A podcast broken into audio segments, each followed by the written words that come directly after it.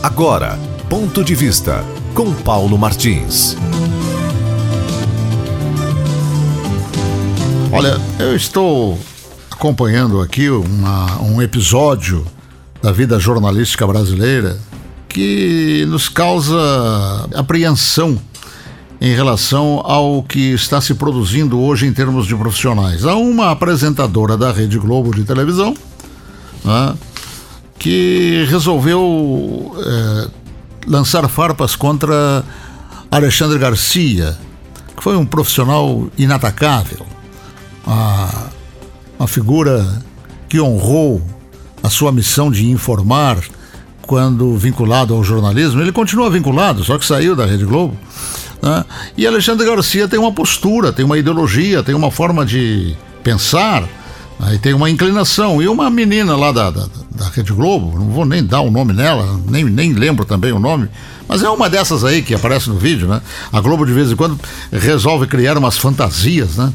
Então, numa dessas criadas pela sua fantasia, resolve criticar o Alexandre Garcia e, inclusive, comete a sordidez de atacar a, a, a idade daquele excelente profissional.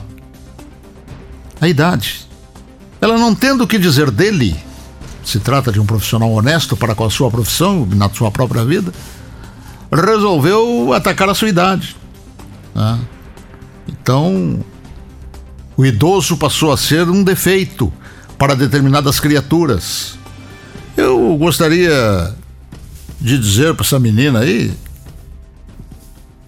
o seguinte, e aí não só para ela, como também para muitos outros.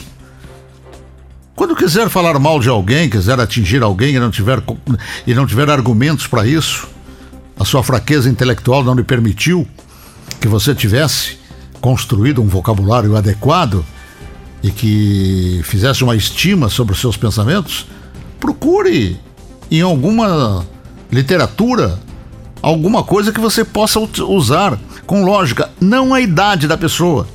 Né? Porque isso aí não é defeito. Ser idoso não é defeito. E o idoso chegou aonde você não sabe se você vai chegar. Mas a principal motivação em dizer isso é a seguinte: se você decidir ofender alguma pessoa como ofendeu Alexandre Garcia, em razão da idade, você automaticamente, por extensão, estará ofendendo a sua própria mãe. A sua mãe é. Estará ofendendo também o seu pai. Estará ofendendo seu avô, a sua avó. Então, minha filha, não faça uma besteira dessa. Não faça.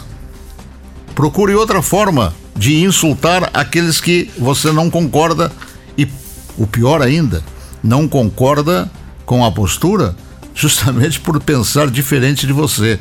Ah, você deve ser uma comunista daquelas de quatro costados, né? Uma asquerosa comunista. Então, como Alexandre Garcia não o é, né? Você resolveu então, e nas redes sociais, ainda ficasse para você e uma colega qualquer ali do lado, tudo bem, mas nas redes sociais ofender uma pessoa como o Alexandre Garcia? Cara, por favor, minha filha, vai procurar o caminhão de areia de onde tu caiu. Meus preclaros óbitos no Brasil, janeiro de 2018, 103.504. Ouviu bem? 103.504. Em janeiro de 2019, 101 mil. Já baixou. Veja vocês. E em janeiro de 2020, 102. 102,286. O que está errado em tudo? Está tudo errado nesse Brasil. Tudo. Em relação a essa fase que nós estamos vivendo. Olha, vamos pular fevereiro e março, cujos números são ainda mais surpreendentes, e vamos para abril. Em 2018, abril foram 100.753. Em 2019, baixou 99.597. Em 2020, 94.129.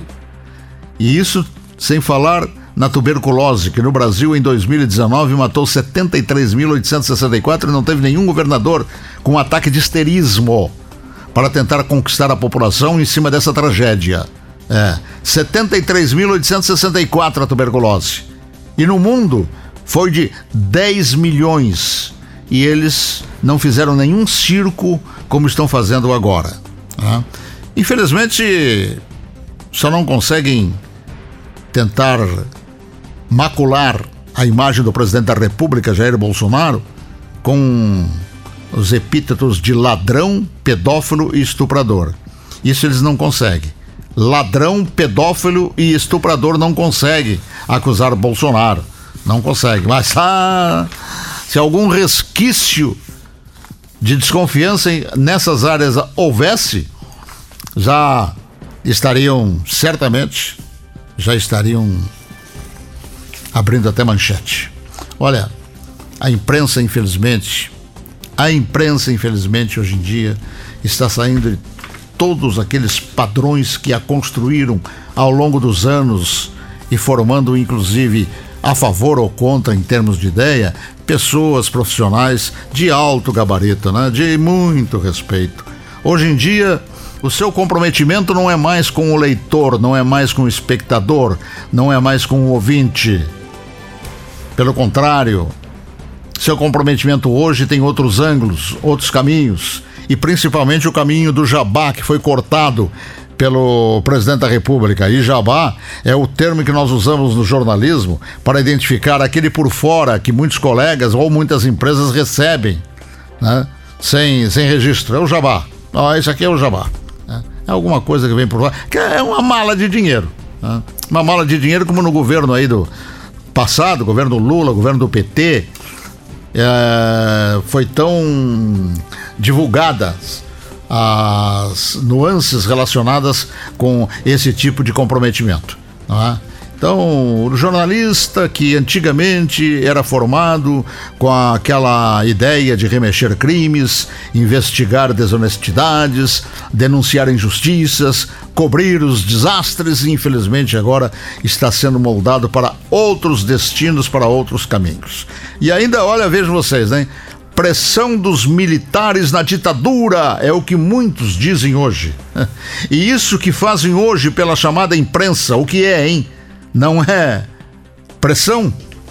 Vejam vocês essa figura chamada Jandira Fegali.